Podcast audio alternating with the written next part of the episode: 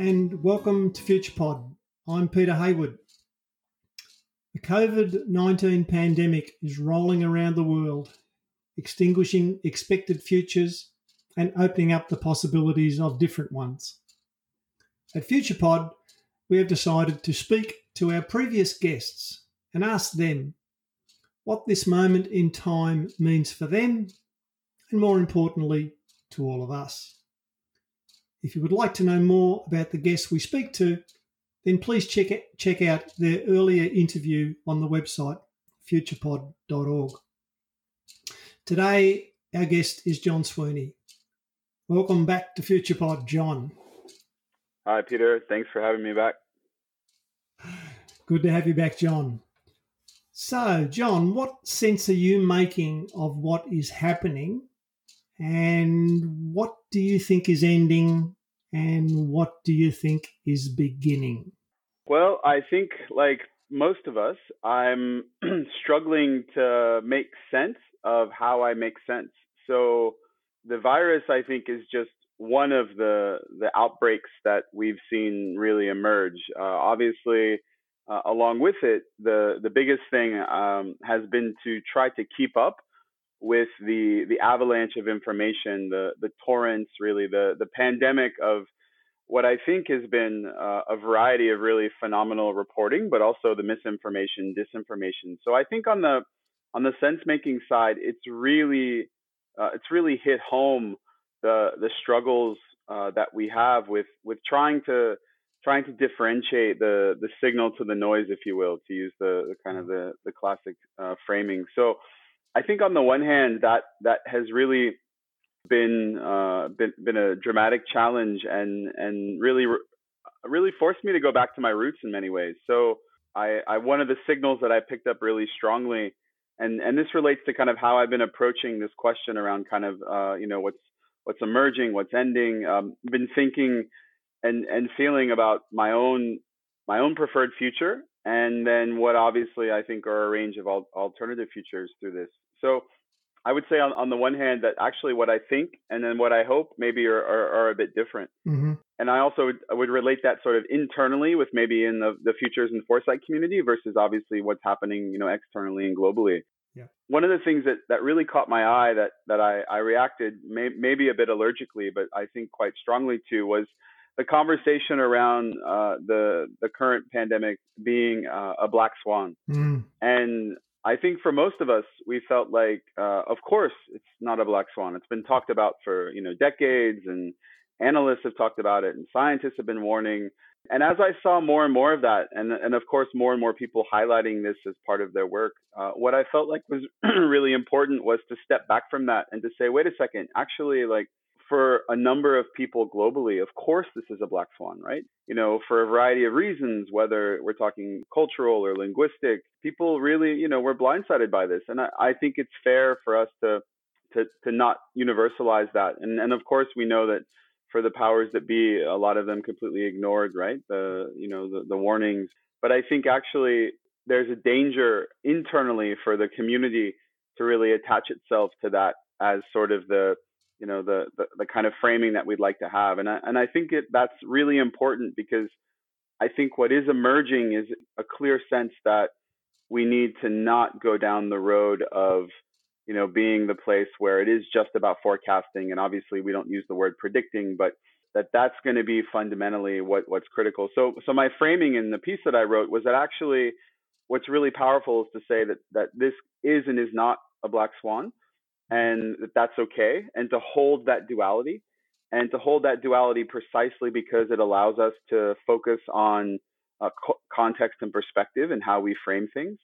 And then also to highlight how of course you know this is all ar- around understanding complex phenomena and spotting emerging issues which is really at the heart of what we do. And and so that for me was really opened up a purview to to think more about what is really emerging and and what I think we all hope is ending. And and when I say we hope is ending, of course, this has created huge challenges for the the current, you know, sort of so, socio-economic structuring of the world. So it's a variety of crises, and certainly where I live in Kazakhstan, the the sort of corollary crises of the drop in oil price has forced the government to completely reimagine its entire budget for the year at exactly the moment it's dealing with this, you know, impending sort of pandemic.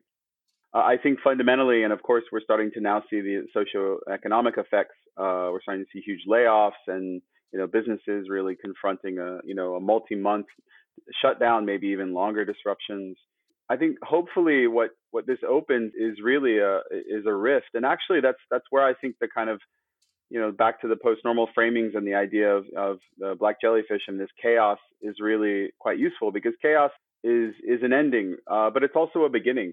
So hopefully that, that there is an opportunity to actually not just talk about, but to enact new ways of you know sort of economic ordering and and it becomes more than just lip service. I, I think as we've seen in past crises, uh, the system is really good at kind of swinging back.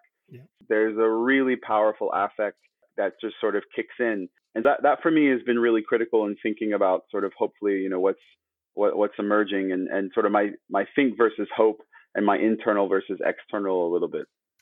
When I was talking to Riel yesterday, um, in his podcast, he he makes the clear point that it, it is not our job to side with the technocrats.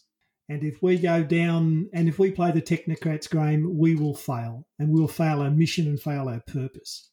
And yet, a lot of our colleagues uh, make their living in the technocrat space, but they don't live in it necessarily as human beings.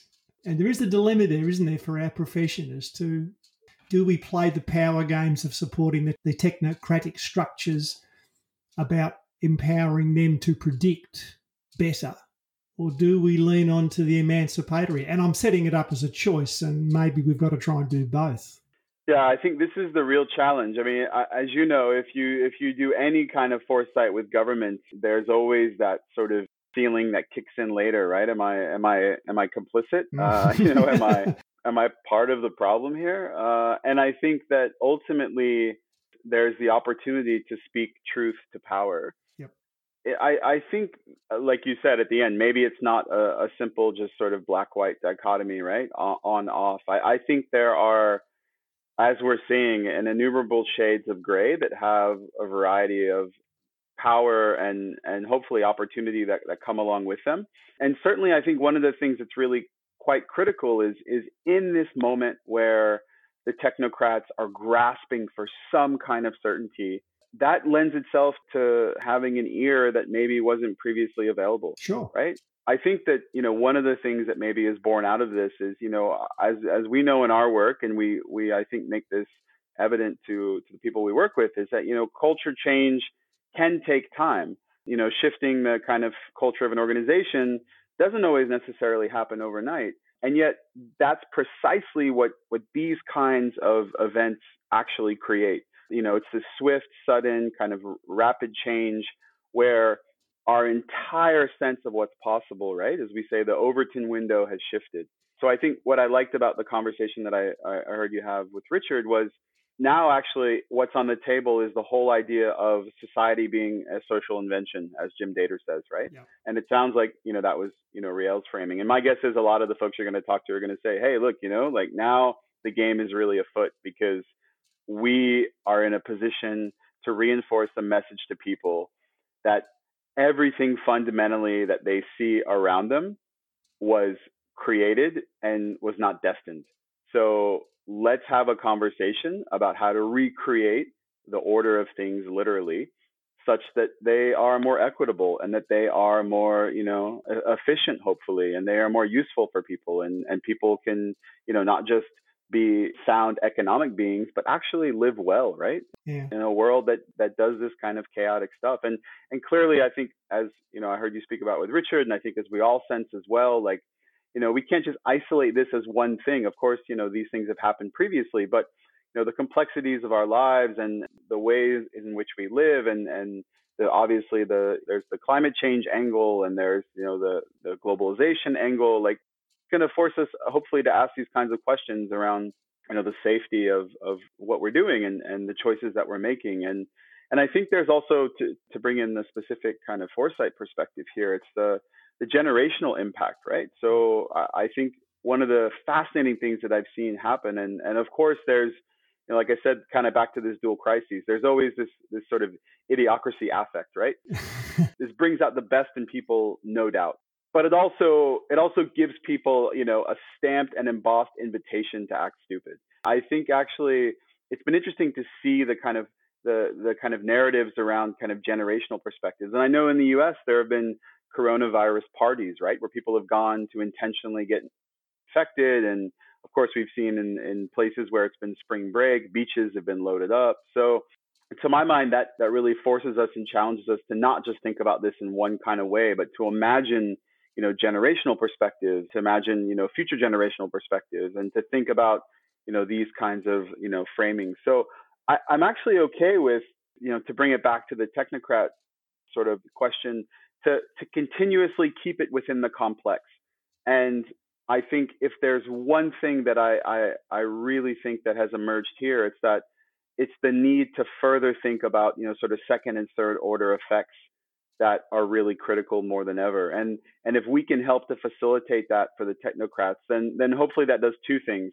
One is that hopefully can ease the immediate sort of crises, right? Because it's going to be bad for a whole lot of people. I mean, it's it's obviously going to have a major impact, and and that's not even speaking to you know the people who are getting sick. Uh, obviously, we're talking about then the the further effects of the economic crises, and then hopefully that lends itself then to to some shifts within within governance models that are you know fundamentally outdated and, and obsolete and and I think we'd all like to feel like there's a closer alignment within you know the kinds of work that's done that's really cutting edge in the foresight community and the kinds of ways that, that government prepare plans policies and strategies. And i think that that's the real moment for us is to is to be critical to to fundamentally be you know speaking truth to power but but to also be willing to engage.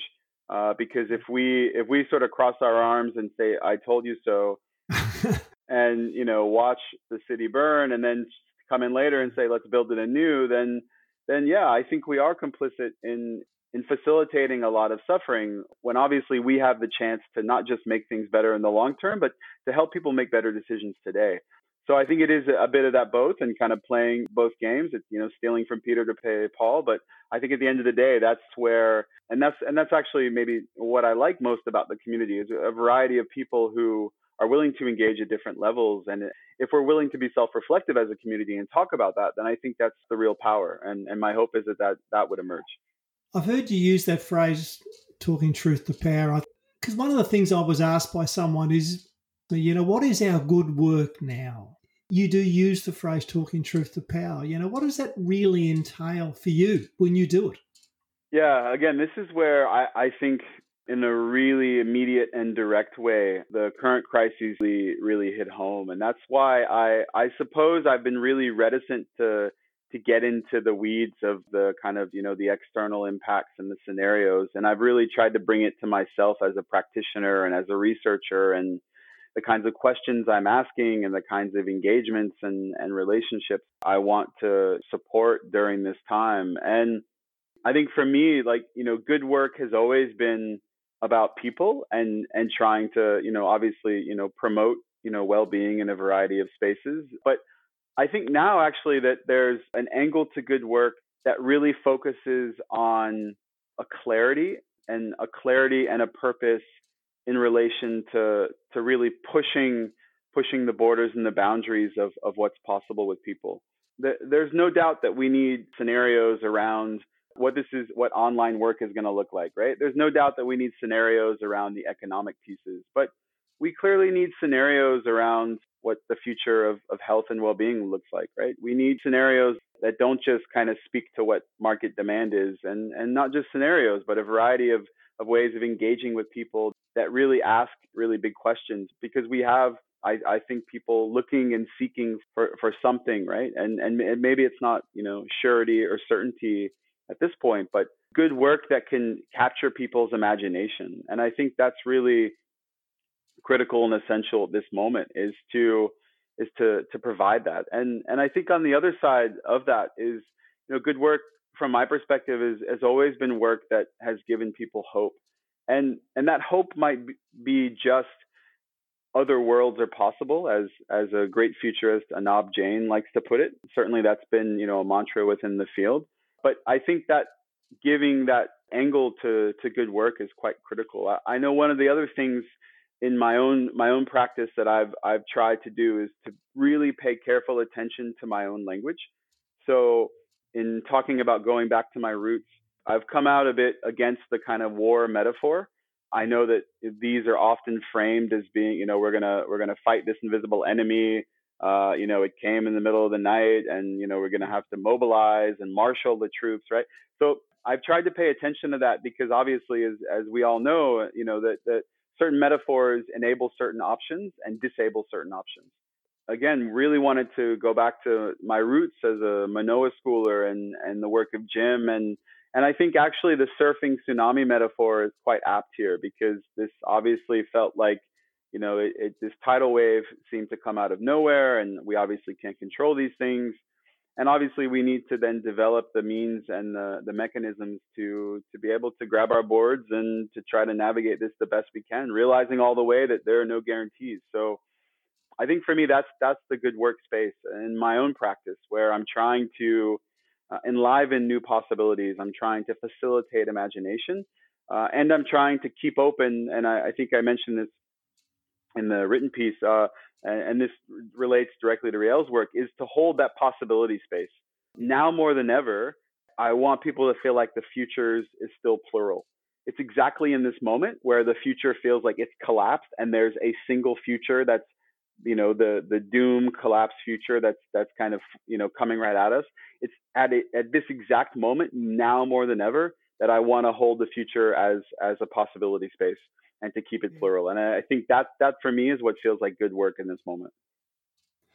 One thing I've felt is almost the notion of what they use when they talk about uh, Cortez burning his boats. You know, there is no going back. I fully understand why people want to return to the past because the past is something that we're comfortable and we know about. But I'm very interested the longest, you know, the length of time this goes on as to whether we can make people be clear on what it is about the past they want in the future. Yeah, I, I think I think now more than ever, it's the opportunity to to bring uh, a really criticality and and a real sense of questioning to that to that nostalgia that had really seemed to attach itself to a variety of contexts of course, as we know, right, when confronted with you know that that level of uncertainty and the whole kind of VUCA post normal space, like people revert and, and they, they want to latch on to that. And we've seen that manifest politically, right, with this, you know, the rise of this nationalism and certainly the heart at the ethos of the the kind of like the the rise of the Trump of Trump is this, you know, this this return to to a glory that was never very glorious, or certainly not not glorious for everybody. I think in paying attention to our language and our framings, it's really bringing it back to that uh, that sense of hope and that sense of possibility. And yeah, I think I think if we if we're able to if we're able to break down the normal at this point, if we're able to kind of suspend that and like you said, really get people to to say, well, okay, look, if you if you really want, you know, well-being for your family and a sense that the next generation will be better off, then it's not necessarily we're attached to the systems that allowed you to have that because there's a lot of variability and happenstance but how do we engineer that in a way that's more conscious mm. and that's that's more aware and obviously more forward looking to the the challenges that are lying ahead I, I i know for myself that it's been easy to get swept away in this and it's it's completely taken over right? All of our news feed and what we hear but it's it's not that we've hit pause on anything else right? I mean if there's a if there's a really bad cyclone season if and and of course we've seen a bit of a pause in relation to emissions and there are, have been a number of stories about sort of the you know the the cleaning up of of the environment in different spaces but you know, we still have 70 million forcibly displaced people in the world, right? We still have a climate change crisis. And this just is, you know, adding on to the, you know, the things that we have to tackle. But again, if it if it opens up a space to call into question and to ha- and to allow people to reflect on what's what is really important to them and how we use that to engineer and to, to shape the future. Then I, I think that's back to this good work and back to the engagement with the technocrats and, and back to what I hope is emerging that I think is really useful. I mean, it has been really nice to see people engaging in online spaces. And I think obviously FuturePod is part of that to to connect to people and say, you know, let's let's have a conversation and take the time to reflect uh, about what we're you know what we're doing and why we're doing it. And I think that's if there's a message that I think we bring more broadly, it's that you know, like we obviously you know there's emergency work that is being done and and of course there are people on the front lines who are, who are, who are obviously risking their lives to to you know make the world better now. If we can help to facilitate the conversation and the dialogue and the engagement and and the and the possibility space to think about how we reflectively build that you know as the crisis unfolds then then hopefully we've we've played a part in making it better you know? I agree completely, John. I think we we have to, I think, avoid turning this into a technical discussion. This is about our future and everybody's future. And people are scared, and at the same time, they're looking for, you know, they're looking for ideas.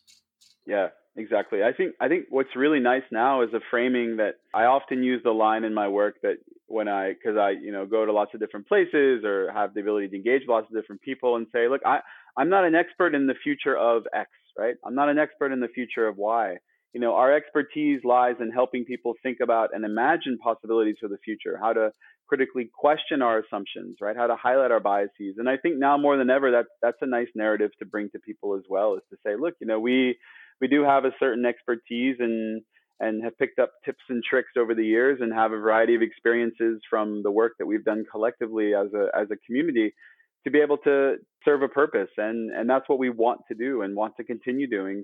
So that's really nice. And and to to shift that narrative and to say like you said to to to put it to people well you know what is it that you valued about the past? And what is it that you that you miss? What is it that you're you know mourning that you're grieving that that we want to have sustain in the future that's important to hmm. us and how do we you know have have our values lead us and because i think if we if we have conversations around values then then that that allows us to to get to the core and i think we'll see a, probably more similarities and differences when we start to we start to move in that kind of a direction about again what's what's going to pull us into hopefully a better future. Thanks for taking some time out to uh, to talk to the uh, the podders. Uh, I do appreciate it. My pleasure. And uh, stay safe in in Belarus.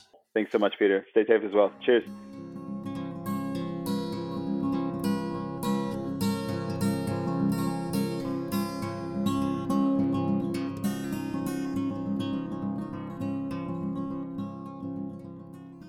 This has been another production from FuturePod.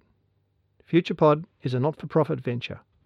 We exist through the generosity of our supporters. If you would like to support FuturePod, go to the Patreon link on our website. Thank you for listening. Remember to follow us on Instagram and Facebook. This is Peter Hayward saying goodbye for now.